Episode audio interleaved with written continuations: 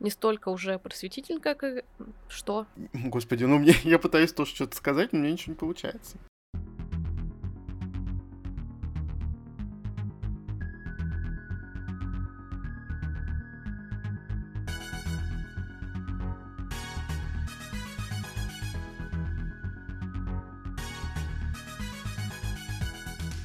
Всем привет! Привет! С вами книжный подкаст Reds and Heads. И мы его ведущие Игорь и Маша. Сегодняшний выпуск будет таким болтологическим, хотя когда у нас такого не было. И хотим мы сегодня поговорить о том, что, можно сказать, ждет нас в книжном мире, именно нашем российском, что будут выпускать дальше и что вообще якобы нужно выпускать, потому что уже неоднократно я видел посты от редакторов разных или просто блогеров э, на тему того, что, во-первых, прав стало меньше на зарубежные книжки, что-то все равно еще покупается, как бы, но не в таких количествах, как было раньше. Плюс у нас отсутствуют некоторые социальные сети, допустим, в тот же ТикТок или запрещенную социальную сеть, э, которую я лучше не буду называть, войти спокойно и что-то выложить, посмотреть нельзя, нужно пользоваться какими-то разными сервисами, которые не очень легальные. Поэтому рынок немножко у нас меняется. И плюс, конечно, хотелось бы сказать, что TikTok сейчас э, заполонил практически весь американский тот же рынок, заполонил весь бизнес, который есть вообще в стране. Ну, у них, естественно, как-то это все равно доходит до нас, и все это регулируется именно этой социальной сетью, что очень странно. И вот хотелось бы тоже на эту тему поговорить, какие книжки типа популярны там и почему многие, допустим, э, люди хотят, чтобы это у нас было также и в России. Скажу так, что я не вижу однозначного ответа на в целом всю эту тему, а, как должно быть, как будет и как надо делать, потому что есть очень много нюансов, о которых мы, я полагаю, сегодня и поговорим, но хочется действительно, наверное, прояснить у читателя немножко вот этот момент э, с тем, как будет вестись работа дальше,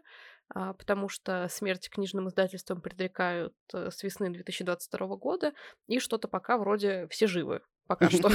Надеемся, что так будет и дальше. И я, ну, ничуть не сомневаюсь, что так и будет на самом деле. Поэтому приглашаем вас к обсуждению. Наверное, сначала хотелось бы поговорить э, о том, какие книжки популярны за рубежом. Допустим, если мы с Машей больше как-то обращаем внимание на фэнтези, то там фэнтези это такая определенная ниша. В принципе, у нас тоже фэнтези не особо на первом месте. Все-таки есть другие жанры, которые более популярны, допустим, те же триллеры, детективы или любовные романы.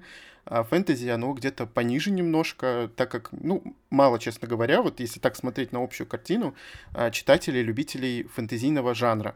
Любого, многие говорят, что им не нравится это читать, потому что им не хватает фантазии представить все это в голове. А кто-то просто не любит этот жанр, но, в общем, на вкус и цвет, как бы, поэтому, да, у нас не будет никакого однозначного ответа, но если посмотреть на книжный рынок, как я сказал, всем сейчас завладел ТикТок очень сильно. А, мне не очень нравится вообще вся эта история, мне не нравится она как в музыкальном, допустим, плане, а, в плане фильмов, плане сериалов каких-то и в том числе в плане книг, потому что они очень часто цепляются за один какой-то момент, за какую-то одну сцену и начинают пиарить эту книжку настолько, что ты просто не можешь спокойно даже на нее смотреть, так как она постоянно попадается в глаза. Э, я приведу такой пример. Допустим, сериал Wednesday, который стал популярен очень сильно совсем недавно, он стал популярным благодаря ТикТоку, и только благодаря ему, может, конечно, это заслуга также режиссера, и как это все снято, и актерского состава, но дело в том, что сначала кто-то выложил видео э, под музыку, э, с танцем Wednesday, собственно. И поэтому этот сериал разлетелся просто по всему миру молниеносно.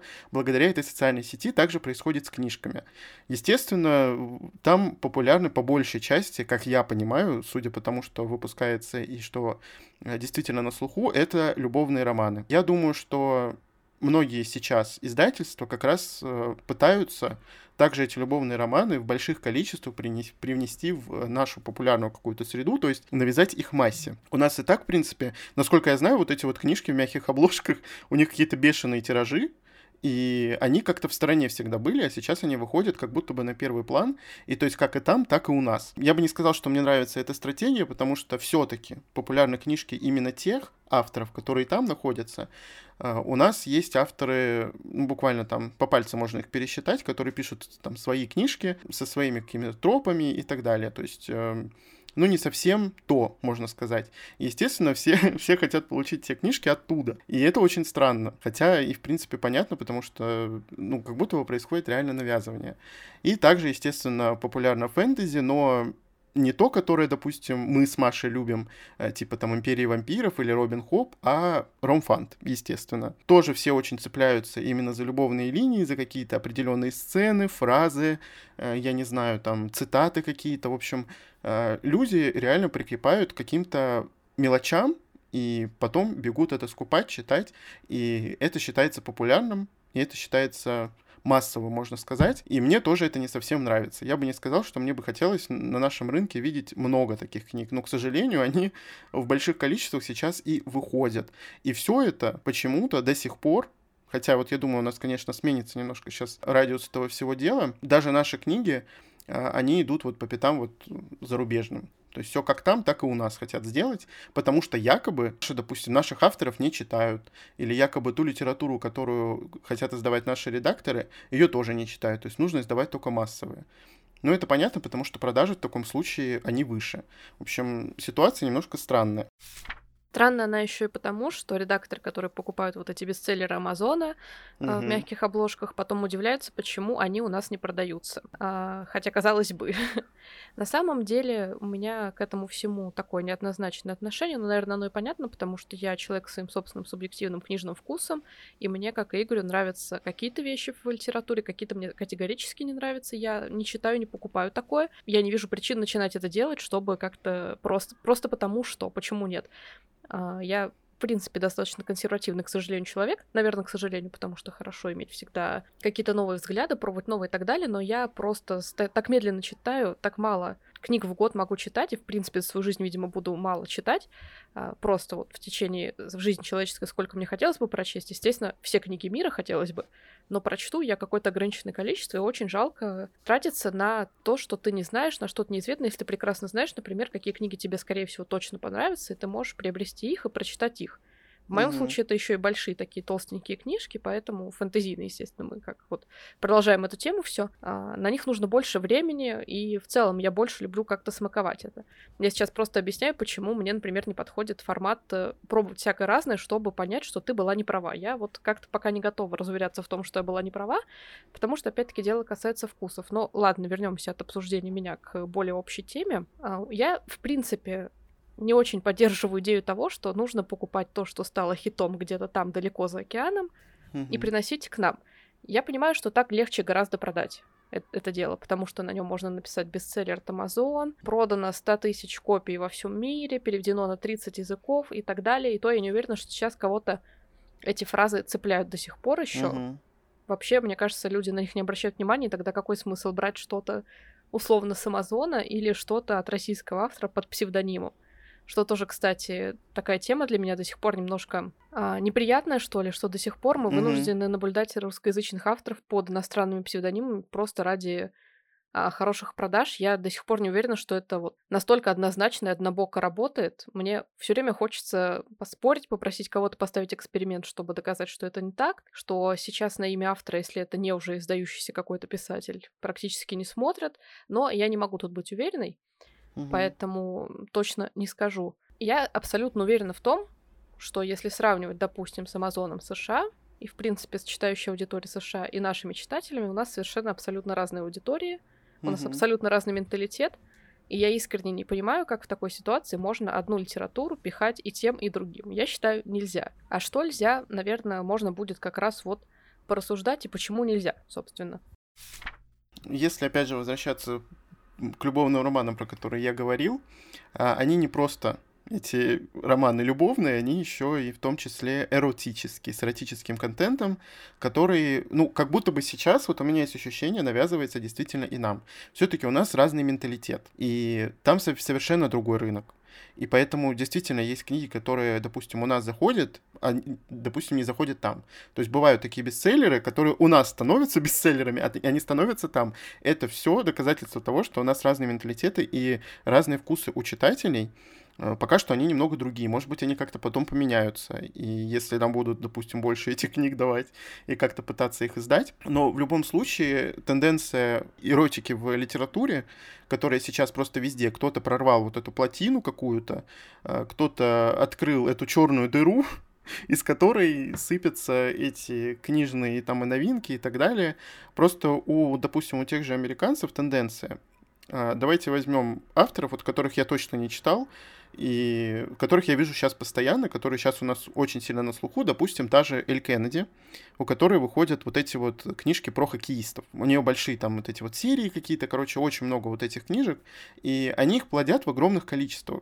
Плодят в огромных количествах, почему? Потому что в основном американские читатели, ну, читательницы, я не люблю, конечно, это все разделять, ну ладно. Американские читатели, они любят засесть за одного автора, прочитать полностью все книжки, и, соответственно, у этого автора должно быть книг 15 ну, где-то вот примерно такое количество, чтобы постоянно читатель оставался вместе с тобой. И потом они переходят на какого-нибудь другого автора, который пишет абсолютно то же самое, только просто под э, другим именем, ну и как бы личность тоже другая.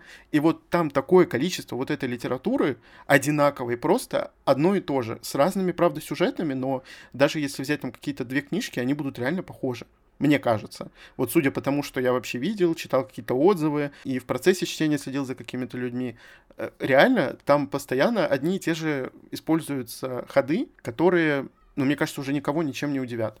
Допустим, те любовные романы, про которые вот мы с Машей разговаривали как-то недавно, это нарисованные обложки в минимализме таком. И этих обложек уже сотни, их тысячи. То есть абсолютное обезличивание какого-то книжного рынка, и оно переходит как будто бы к нам. И редакторы еще и переживают за то, что там им не продадут права на эту книжку, потому что, понятное дело, типа будут высокие продажи из-за того, что там вот это вот все распиарено, из-за того, что это популярно в ТикТоке, они пишут там 300 миллиардов упоминаний в ТикТоке, в ТикТоке или 300 миллионов не миллиардов, наверное, вряд ли, наверное, 300 миллионов упоминаний в ТикТоке. То есть уже не бестселлер Нью-Йорк Таймс какой-нибудь пишется, а именно вот это. И это, правда, пытаются продвинуть, потому что, наверное, любовные романы продвинуть легче, как будто бы. Потому что массовая доля наших читателей читает именно это. И насколько это хорошо или плохо, я не знаю, что у нас рынок вот так сильно перешел на ту сторону.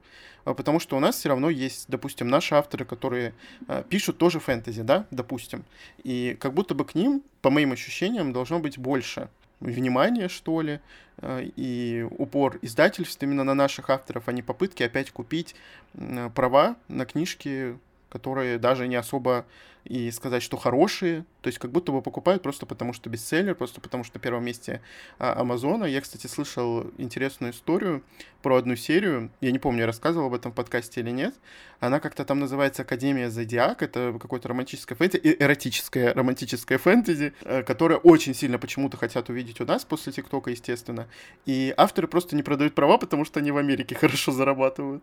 Они не продают права никому. Ну, понятно, что нам, типа, надо их купить, потому что э, на русских нужно перевести, а большая часть мира все-таки говорит на английском языке, и поэтому им ничего этого и не надо, но они еще до вот этих всех ситуаций говорили, что мы не будем продавать права, нам не надо вот этой вот мороки, они издаются в самом издате, потому что это опять массовая литература, обезличенная абсолютно как будто бы, и мне очень страшно, хотя, с другой стороны, и радостно, что часть из этой литературы не придет к нам. Но я боюсь, что некоторые редакторы будут напирать на авторов, чтобы они писали вот это. И это грустно. Я надеюсь, что в это все не превратится, конечно. Ну, еще хотелось бы сказать про момент по поводу нашей литературы. Э, мы говорили об этом в выпуске про Янка Далт, что сейчас все напирают опять как будто бы. Вот э, прошли мы уже 500 раз этот Янка Далт, но все равно наших авторов заставляют это писать, издавать и заставляют присылать свои работы, грубо говоря, э, свои тексты именно в жанре Янка Далта.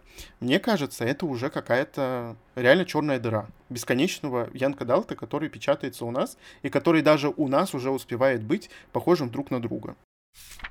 Мы неоднократно говорили, что издательское дело это в первую очередь все-таки бизнес, книжный да. бизнес не столько уже просветительская какая-то функция, потому что издательство не одно на рынке, хотя иногда кому-то наверняка кажется, что это не так. Выбор есть, как бы литературы. Издатели даже могут выбирать тенденции, по которым они идут. Например, какие-то редакции издают только молодежную литературу, условно, какие-то редакции mm-hmm. издают только любовные фэнтези и больше ничего на свете а какие-то пытаются делать что-то более остро-социальное для более взрослой, может быть, аудитории, так или иначе.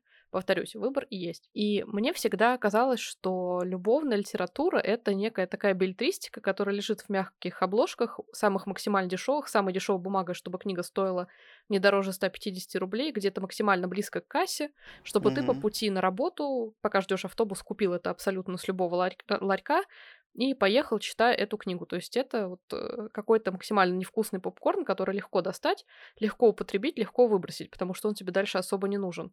Но сейчас из этого действительно делают продающийся такой тренд. И, наверное, читателям интересно следить за отношениями между героями, нравится испытывать вот эту динамику, которая с ним происходит, то вверх, то вниз, то у них mm-hmm. все максимально хорошо, то у них резкая конфликт и все опять плохо, то они откатываются в самую начальную точку, то внезапно счастливый финал и так далее.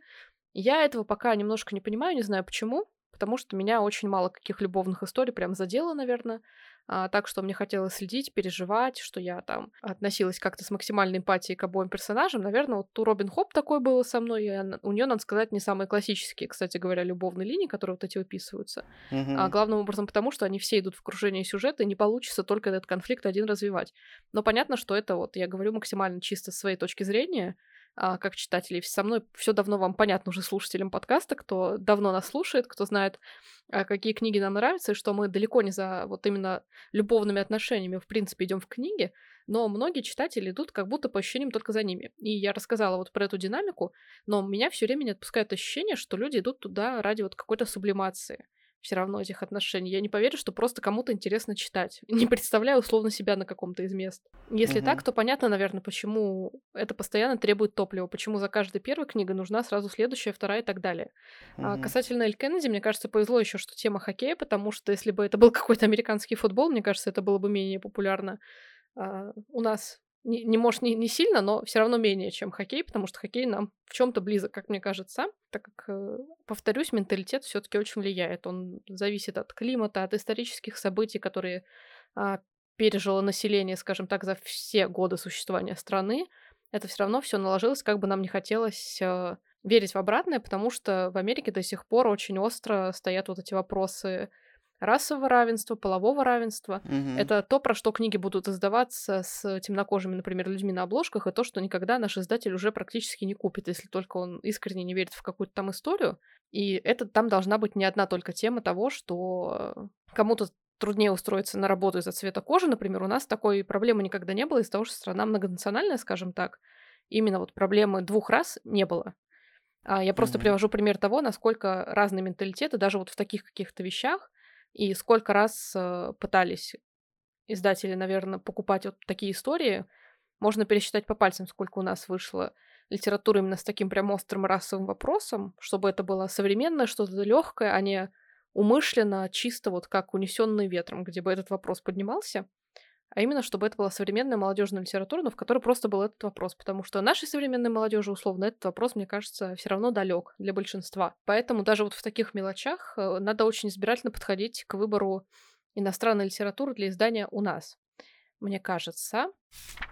Я заметил, да, действительно с тобой согласен. Именно в США у них э, как-то распространено вот это вот, вот эта борьба за какие-то меньшинства разные, якобы за вот эту тему расизма, за, я не знаю, социальные какие-то вещи еще дополнительно. И они постоянно вот как будто бы пишут книжки специально, чтобы показать вот эту вот ситуацию как-то, но при этом часто не получается ее показать так, чтобы читатель ее прочувствовал. Поэтому у меня даже есть ощущение, что не все американцы, допустим, которые ну, как-то переживают эту тему, они вот с помощью этих книжек что-то поймут, потому что они очень, э, очень никакие. Мы не раз, кажется, с Машей уже читали подобные книги, и мы разговаривали в выпуске про остросоциальные книги, что э, они как-то, ну, как будто бы не так раскрывают, как нам бы хотелось, нам, читателям, имеется в виду, из нашей страны. И очень много раз мы говорили про то, что, допустим, книги, написанные изначально на русском языке, они отличаются от переводной литературы, несмотря на то, что э, переводчик все равно на русский язык переводит книжку, э, редактор как-то это все вычищает по-правильному, чтобы это выглядело. Но сейчас, читая, допустим, переводную литературу, я чаще замечаю какие-то фразы, которые, допустим, ну, не совсем подходят нашему менталитету, они не совсем понятны, они как-то не откликаются в сердце, как будто бы, и все меньше реально такой литературы. Мне бы, возможно, хотелось видеть у нас э, как-то в стране, хотелось бы, чтобы наши авторы все-таки как-то, э, ну, показывали себя и меньше редакторы сейчас уже даже с этой ситуацией старались выкупить права на кучу популярных книг, которые, ну, они правда похожи друг на друга, и они вообще реально одинаковые. Допустим, я человек абсолютно любитель мейнстрима, всегда. Я, я, я люблю что-нибудь посмотреть, почитать, э, что очень популярно. Мне интересно, почему популярно. Есть такие представители, которые мне не особо интересны, которые мне не нравятся, я сопротивляюсь, но я все равно, бывает, и читаю такое тоже или смотрю. А, то есть я понимаю, почему они идут, я понимаю, почему они хотят это, понимаю, почему редакторы это хотят купить, потому что это будет, возможно, популярно, но сколько реально было случаев, когда э, эти книжки, они как-то забывались, они куда-то уходили, они абсолютно неинтересны рынку, но это напечатано, и это куда-то надо деть. И потом еще эти же редакторы говорят, что а ни один магазин не купил книжку. Вот просто она останется у нас на складе. Ну, может, потому что надо было как-то, не знаю, тщательнее выбирать, или тут не совсем понятно, что зайдет, что не зайдет нашему рынку. Может быть, тогда стоит сейчас как-то сделать, правда, уклон на что-то другое, потому что многие издательства, допустим, или импринты всякие, которые э, раньше, допустим, только выпускали переводную литературу, сейчас тоже решили перейти на, естественно, русскоязычных авторов, э, пытаются что-то выпускать там, из переводной литературы, конечно же, что получается купить, но она как-то так меркнет, реально, оно, оно какое-то все почему-то одинаковое, по моим ощущениям. Вот эти вот романтические Янка Далт истории тоже в фэнтезийных мирах похожие, все они похожи на там какой-нибудь Королевство Шипопурос, про который мы упоминали уже, который мы упоминали уже миллион раз, а, насколько это, ну, как будто бы все безликое, но все равно не, не оставляют они попыток а, купить права. Может быть, потому что мы уже привыкли, что мы э, читаем в основном переводную литературу, что мы смотрим только зарубежные сериалы, фильмы, что мы не пытаемся как-то, ну, нашу культуру в нашей культуре же держать. Что, допустим, американские авторы, они, как правило, редко переводят литературу зарубежную какую-то там, допустим, из... ну, а зачем ее переводить?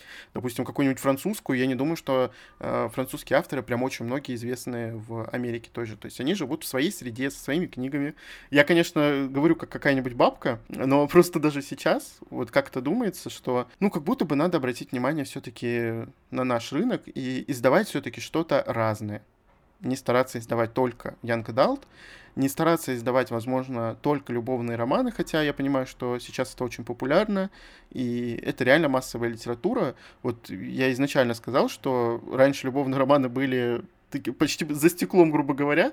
Э, то есть это вот эти мягкие книжки, которые читались и выкидывались. Правда, они ни у кого не держались. Даже детективы какие-то, они тоже в мягких обложках, они читались и выкидывались, потому что второе повторное чтение они просто не выдержат. Да это не та литература, которую стоит перечитывать. А сейчас это возводится на первые, ну, не знаю, столы, которые ты заходишь в книжный магазин, и ты видишь только вот эти книги. Почему так? Ну, потому что читают, как бы спрос есть, что поделать. Ну вот, в общем, у меня такие сумбурные немножко мысли. Сейчас, правда, читать посты про то, что там не получается купить права или не получается проследить, посмотреть, что будет с рынком, потому что у нас недоступны некоторые социальные сети, очень странно, потому что менталитет у нас отличается. Мы уже сказали об этом. И то, что популярно там, сто процентов, возможно, не будет популярно у нас.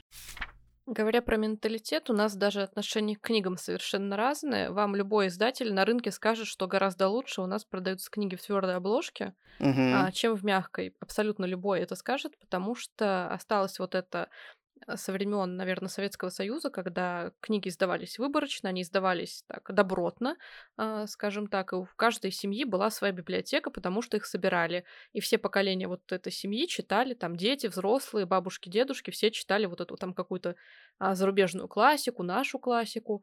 А, все книги как бы копились, собирались на вот этих стеночках, и мне кажется, у нас вот что-то генетически такое, возможно, осталось. Я не могу иначе это объяснить. Все хотят собрать красивую библиотеку у себя, угу. чтобы были полочки красивые, чтобы книги там хорошо стояли, чтобы здание нравилось. Мы неоднократно про это говорили, что сейчас, слава богу, когда есть возможность э, подумать над оформлением, иногда даже делают несколько изданий книг, есть возможность выбрать, как бы что ты поставишь на полку.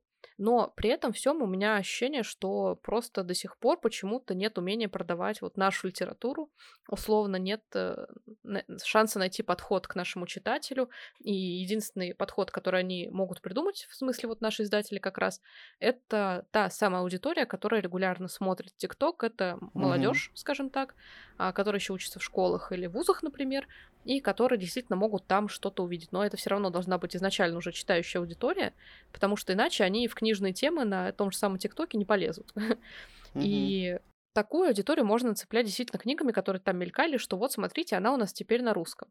Тут в этом плане я согласна, но А, опять-таки, хочется, чтобы наконец уже прошло достаточно времени с тех пор, как начались основные такие массовые проблемы с правами, чтобы рынок уже куда-то сдвинулся и начали активнее выходить первые наши русскоязычные авторы для более широкого круга, что ли. Чтобы это был не только Янка Далт, который уже всем набил оскобину, чтобы это были mm-hmm. именно какие-то интересные такие книжные проекты. Мне очень хочется привести в пример Ульяну Черкасову а, с ее золотыми землями, потому что это ни разу не чистый жанр в том виде, в котором он мог бы быть. Это не Янка Далт одновременно, это и не просто русская фэнтези, это и не стилистика подсказку, это вот какая-то квинтэссенция. И в то же время эта история совсем не радостная, не мрачная, не сопливая, а не такая сахарная для того, чтобы вот молодежи условно зашло.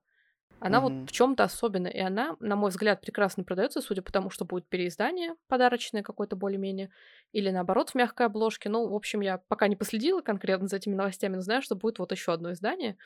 А, и очень радуюсь за автора в этом плане, потому что мне история понравилась, и она действительно такая это то, почему мы хотим, чтобы издавали наших русскоязычных авторов, потому что они умеют придумать то, что зайдет именно нашей аудитории. Они напишут это красивым, прекрасным языком русским, даже если это будет не самый красивый и не самый прекрасный русский язык, это все равно будут другие конструкции, чем в английском языке. Вы не представляете, как это видно при чтении, насколько вот большая разница между а, тем, что был перевод, даже если это очень хороший перевод, и тем, как uh-huh. написан изначально текст. Ко мне приходят просто редакторы, которые привыкли уже, что я постоянно работаю с иностранной литературой, и говорят, блин, а вот этот текст был прям вообще абсолютно другой, я зачитался, очень художественно, очень интересно. Я говорю, а это русскоязычный автор, как бы. А, то есть это впервые uh-huh. у нас там за кучу, за 10 книг один перевод. Ой, наоборот, за кучу книг из 10 переводов один русскоязычный вот такой проект, его сразу все замечают, потому что текст совершенно вот другой по ощущениям становится. Uh-huh. И поэтому ты чувствуешь, что больше возможностей как раз есть для наших читателей, но они по-прежнему не используются, потому что, возможно, не знают, какие именно тренды а, или идеи, или сами жанры даже книг подойдут для того, чтобы их активно продавать, чтобы просить авторов писать такое активнее. Хотя, как мне кажется, новые редакции, которые сейчас появляются, они более-менее говорят, что хотелось бы там издавать э, что-то молодежное, а, что-то про магические школы какие-нибудь. Ну, одно я и то же. просто утрирую, не знаю, что еще сказать, потому что... Ну да, одно и то же издавать, что там издают, то и у нас. Более-менее, да, но мне кажется, все равно есть какие-то вещи, которые должны отличаться. А, условно не брать а, те же американские школы, тот же американский футбол, тоже реалии будет сложно представить, даже несмотря на то, что у нас большая насмотренность. Реально чувствую, угу. что звучу как э, старая бабушка. Ну, такие две бабки собрались. Но я почему-то уверена в том, что я права. Уверена, наверное, потому, что это будет тот путь, который невозможно будет э, в дальнейшем отсечь словами, что права недоступны. Угу. Это будет уже такой путь, не зависящий ни от чего остального.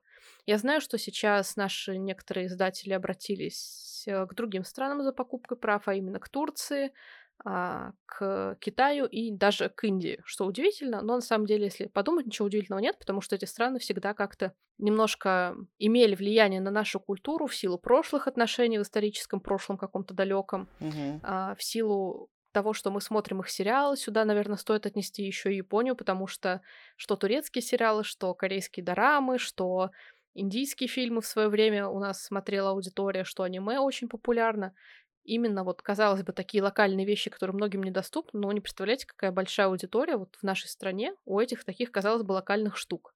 Угу. И если найти подход к этой аудитории, действительно можно издавать такие книги. Я не скажу, что там будут тиражи 15 тысяч экземпляров, например, за первый тираж. Точно продаваться они какое-то время, мне кажется, будут, если показать этой аудитории, что, смотрите, вы когда-то что-то смотрели, смотрели аниме, читали мангу, например, или смотрели турецкие сериалы, а теперь вот хоп, книга, похожа на то, что вам нравилось. В принципе, почему нет?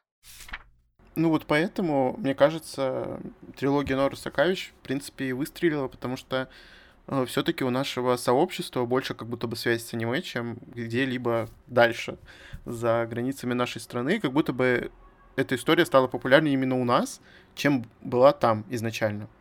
Тебе так не показалось? Потому что я вот, например, на чем-то там зарубежном, я вообще не слышу про эту книгу. Да, и я всегда вот знала, что Россия и Италия это две страны, которые больше всего подвержены вот аниме влиянию, скажем так. Это угу. две страны, которые больше всего такое ценят, и будем честны, а, Нора Сакавич это просто фанфик аниме, реально, для меня. Да, и, да. и мне кажется, не я одна его таким вижу. Все люди, кто хотя бы там чуть-чуть смотрел аниме в свое время, читал мангу, они понимают, что вот реально корни растут оттуда. И это абсолютно не потому, что там какой-то выдуманный вид спорта и так далее. Это вот именно из-за того, насколько это похоже на исходник, скажем так. Угу. Ну, на ту культуру, в которой это все производилось до этого. Да. И еще насколько сильно, допустим, у нас сейчас стала популярна Мася Тунцю та же.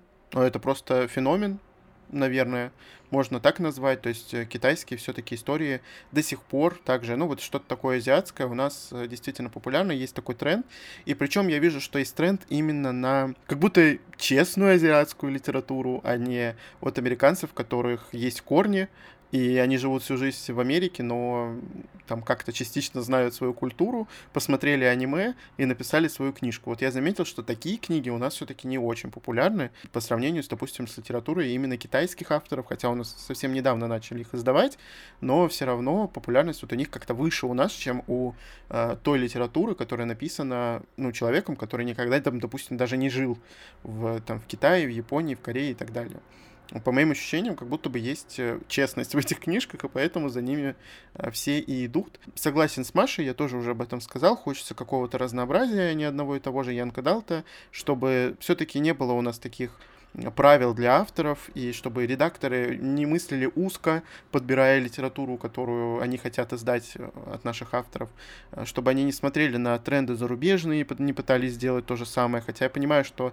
от этого нашему рынку очень сложно уйти, так как э, в течение долгого времени, даже практически в течение всего существования книгоиздательского дела у нас, ну вот именно современного, все-таки был упор на переводную литературу, и мне кажется, это было очень легко, как будто бы э, просто купить права, просто перевести и издать книжку.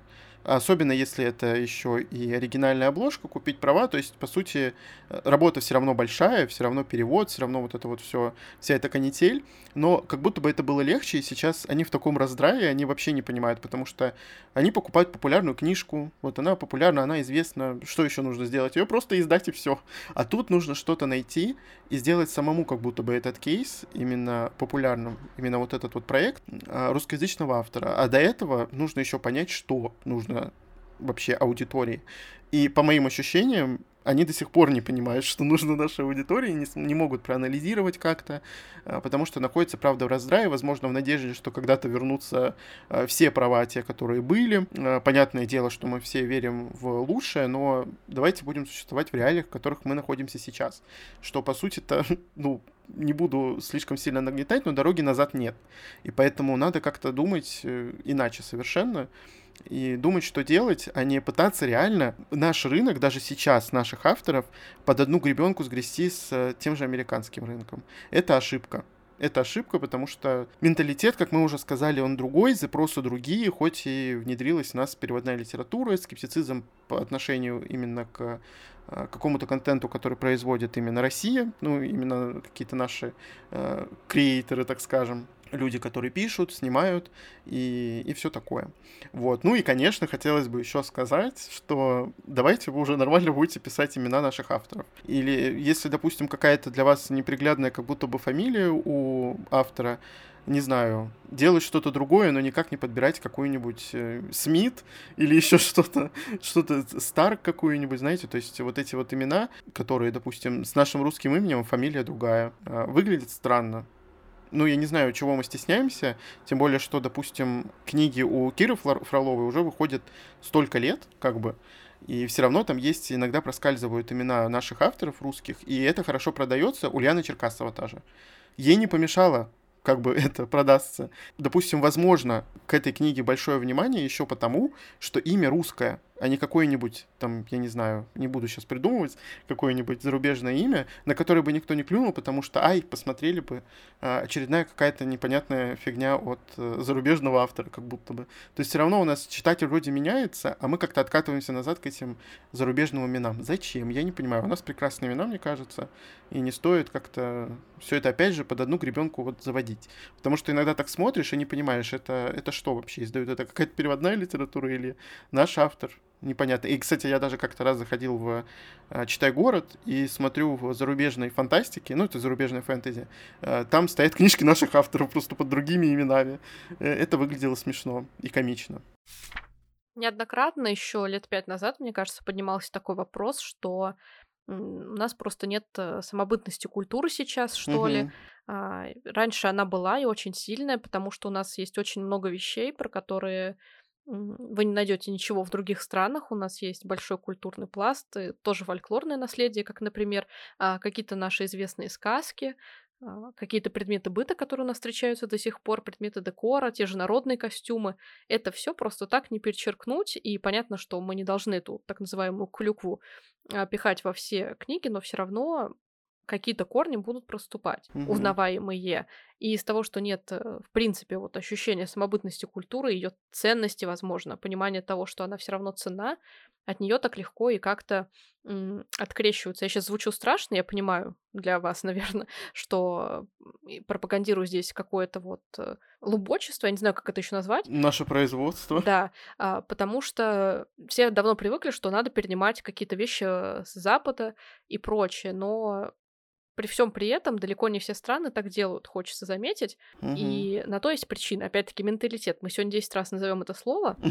Мне еще хочется сказать про то, что я слышала тезис, что пытаются издавать наших авторов, но якобы вот они пишут плохо, и их истории не будут продающимися из-за того, что авторы вот так пишут. Я хочу с этим, наверное, поспорить, потому что я не уверена, что прям все поголовно пишут плохо. Скорее всего, там нет вот этих самых продающихся крючков, которые редактор отчаянно пытается найти, зная формулу бестселлера, которого у него выходили, например, если он приобретал права на какой-то вот э, на какую-то большую серию известную, которая хорошо продалась, или даже там на дилогию какую-то продающую, он знает, что должно быть внутри книги, чтобы это цепляло читателя. Он знает, почему продалась та история хорошо, например, потому что там был какой-то сильный конфликт, а, где все потом вывернулось наизнанку и так далее. Помнит какие-то сцены, которые были особенно шокирующими для читателей.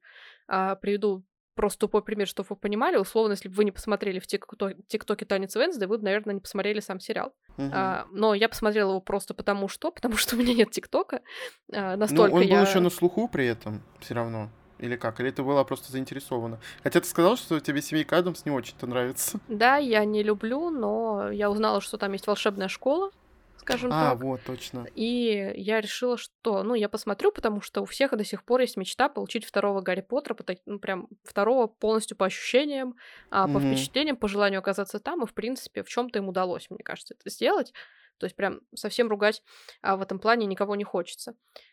Получилось у них Трейси Вульф. Жажда. Да, да, это сказать. правда. И я не уверена, что вот зная эти формулы, допустим, нужно полностью переделывать там книги авторов или что-то такое, но а, если ты, допустим, видишь русскоязычного автора, который хорошо пишет, но у него явно вот плохо с сюжетом, например, я не вижу проблемы ему помочь. Понятно, что Мгм. творцы обижаются на критику чаще всего, особенно когда они ее не просят, но те, кто отправляет в издательство, наверняка все-таки рассчитывают, что им помогут и что на них обратят внимание, возможно, они какую-то обратную связь все-таки хотят получить. И, наверное, очень обидно слышать, что тебе говорят, нужно переписать то и это, а ты считаешь, что твое детище, оно такое вот идеальное, нетленное, нетронутое, его недосягаемое, неприкасаемое никакое, нельзя над ним ничего делать.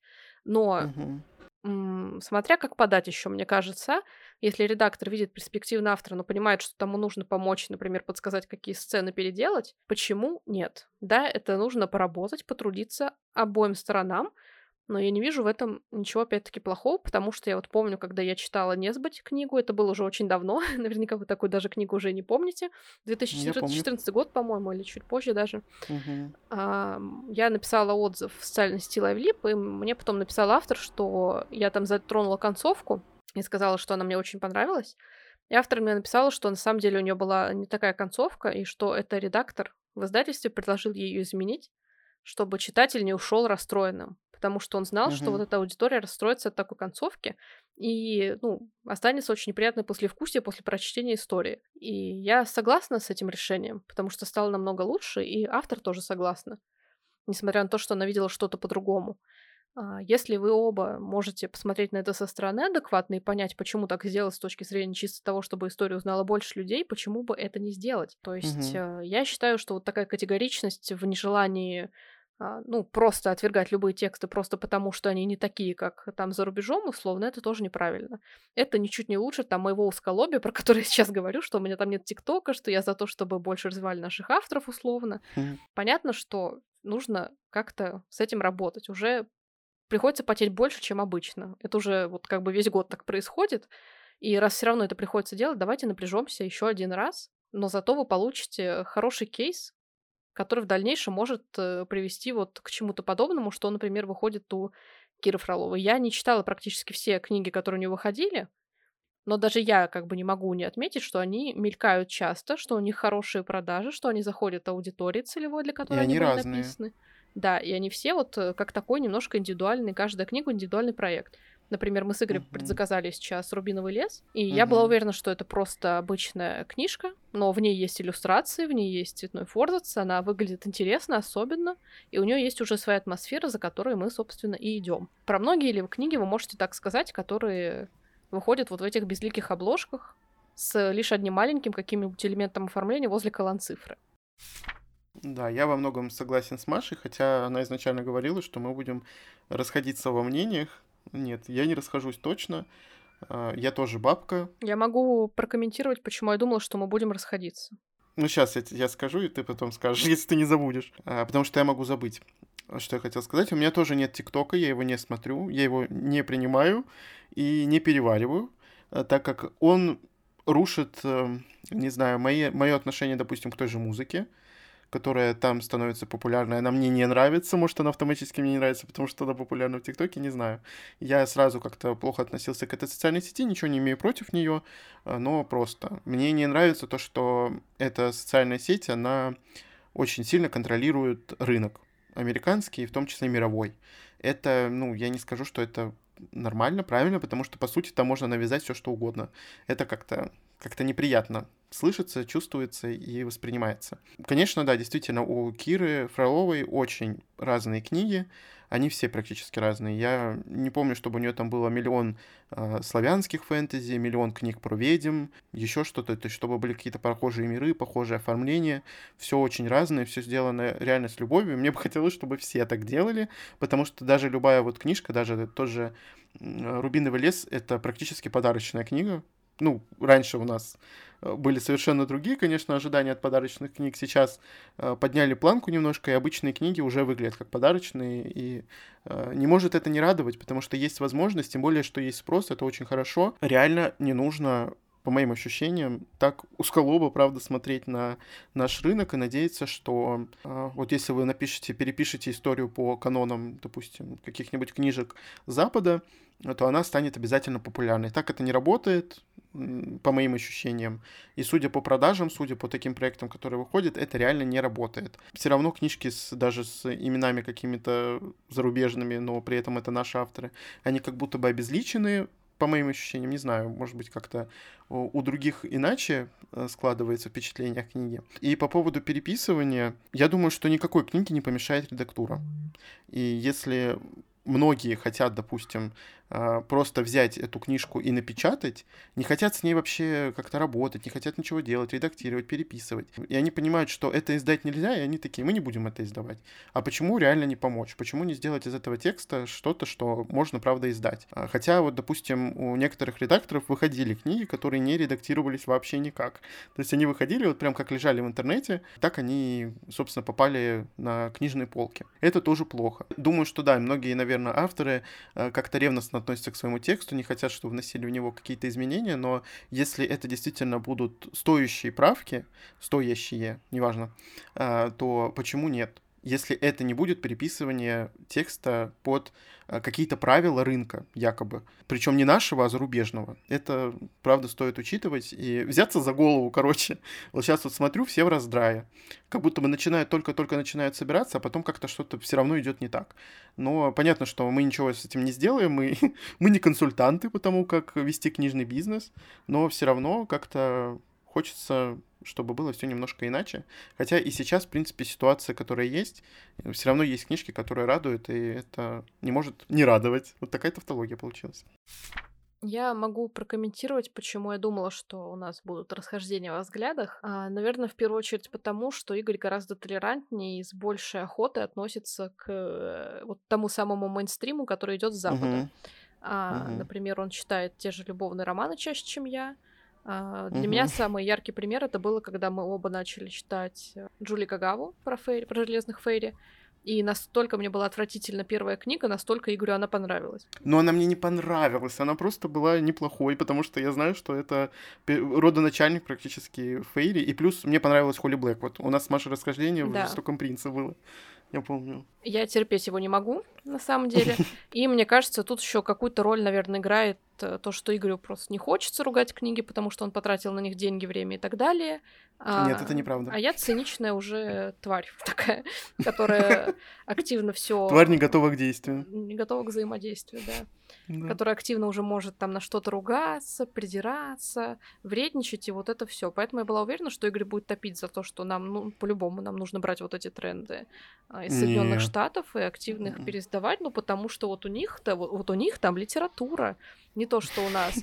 А, проблема в том, что у нас она тоже может быть. У нас, наверное, будет какое-нибудь такое завлекающее название выпуска а, про книжное будущее, вот это все в нашей стране. Я вам скажу так, что оно в любом случае будет. А, пока угу. люди читают хоть что-то, книги будут выходить, и на одной западной литературе мир не держится, условно, именно наш. Да.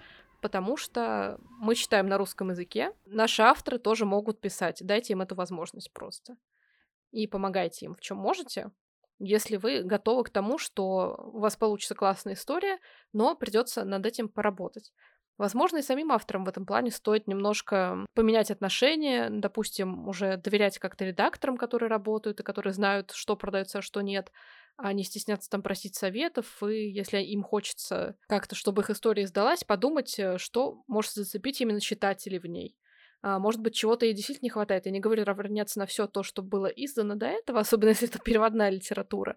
А, потому mm-hmm. что сама сказала, что давайте издавать наши, но при этом а, продолжаю говорить про какие-то крючки, которые мы, несомненно, перенимаем с уже изданных переводных книг. Все равно какие-то вещи у нас будут схожие, банальные, это именно то, что Люди идут за отношениями, за динамикой, за сюжетом, за конфликтами, за тем, чтобы чтение было бодреньким, интересным, чтобы читатель иногда удивлялся, чтобы это не было вот сухое полотно, по мере которого ничего не происходит, потому что от этого устанут все. А по-любому какие-то общие вещи есть. Сейчас я скажу по поводу наших расхождений во мнении. Я действительно реже, наверное, ругаю книжки, но я тоже люблю их поругать так-то.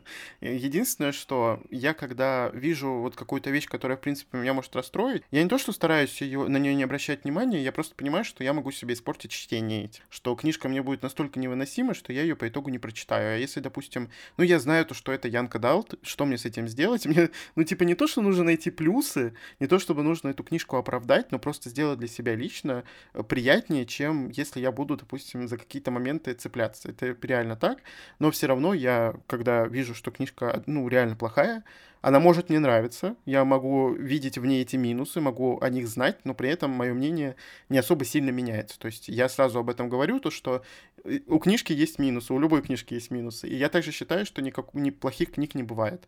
Допустим, может, мы когда-нибудь на эту тему поговорим. Маша, естественно, считает немножко иначе. Абсолютно. Просто... Плохие книги есть, и они выходят.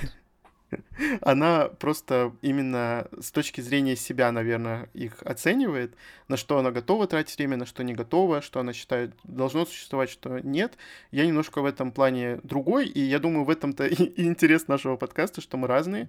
Я об этом Маша сегодня сказал, что мы не можем думать одинаково. И в этом плюс диалога любого.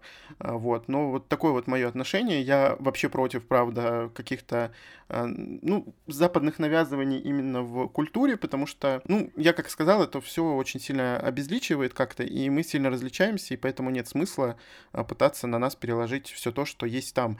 Я ни в коем случае никого ни к чему не принуждаю, э, тоже не пропагандирую вообще ничего. Просто вот такое вот у меня ощущение отношения в сложившейся ситуации. Какая бы она там была, не будь всего того, что у нас есть, я не знаю. Может быть, мы также бы читали переводную литературу, искали какие-то алмазы, но раз сейчас такая ситуация, нужно делать то, что можем делать. Соответственно, обращать внимание на то, что есть у нас в первую очередь. Надо превращаться из страны, которая была абсолютно зависима от всех, в независимую, грубо говоря, и в этом нет ничего плохого. Я мог, наверное, может быть, и сказать это там два года назад, если бы мы говорили на подобную какую-то тему. Так как действительно у нас в чем-то культура потеряна, и потеряна она стала, ну, достаточно давно, и это, наверное, сложно как-то изменить, хотя все равно прослеживается. Да, наверное, эта фраза про то, что надо быть независимым, тоже уже всех бесит, и все к ней сразу какую-то негативную коннотацию припишут. А, но угу.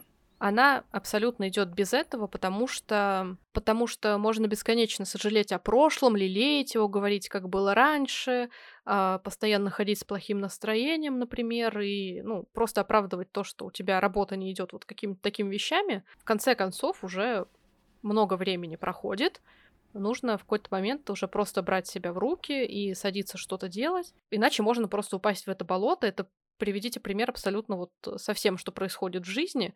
Мне, к сожалению, пришел очень грустный пример, про который, ну, Игорь знает, а, такой долгий. И просто делай, что должен, и будет, что будет, хочется сказать. Как бы это опять-таки плохо не звучало. Но угу. дело в том, что сейчас, как мне кажется, несмотря на кучу всяких закрытых а, дверей, некоторые двери приоткрываются, и те, кто хочет в них зайти, кто хочет попробовать посмотреть, каково там, а, это сделают. Другие могут э, по-прежнему неуверенно топтаться на пороге, и не нам их винить в этом, потому что мы записываем этот подкаст чисто вот с точки зрения того, что нам бы хотелось большего для нас, лучшего для читателей и для наших авторов. И поэтому угу. мы вот так немножко в этом выпуске порассуждали о том, как бы нам хотелось, чтобы в идеале это наше книжное будущее в дальнейшем развивалось, чтобы действительно все прошло очень хорошо и удачно. Понятно, что так не будет, потому что есть куча а, независимых каких-то обстоятельств, даже того, что касается именно мышления у людей, которые будут покупать книги. Издательства могут влиять на читательскую аудиторию, но полностью изменить они все-таки не могут, и поэтому дорога в чем-то по-прежнему остается сюрпризиком, скажем так. Угу. Но от того все равно интереснее посмотреть, куда она приведет. Вот на такой оптимистичной ноте мне, наверное, хочется закончить больше, чтобы не возвращаться к размышлениям о том, что могло бы быть, а что не могло бы быть. Угу. Просто пишите, читайте, творите и не стесняйтесь открывать для себя новое. И не забывайте, конечно же, что наш подкаст продолжит выходить по средам каждую неделю на всех подкаст-платформах. Всем пока. Пока.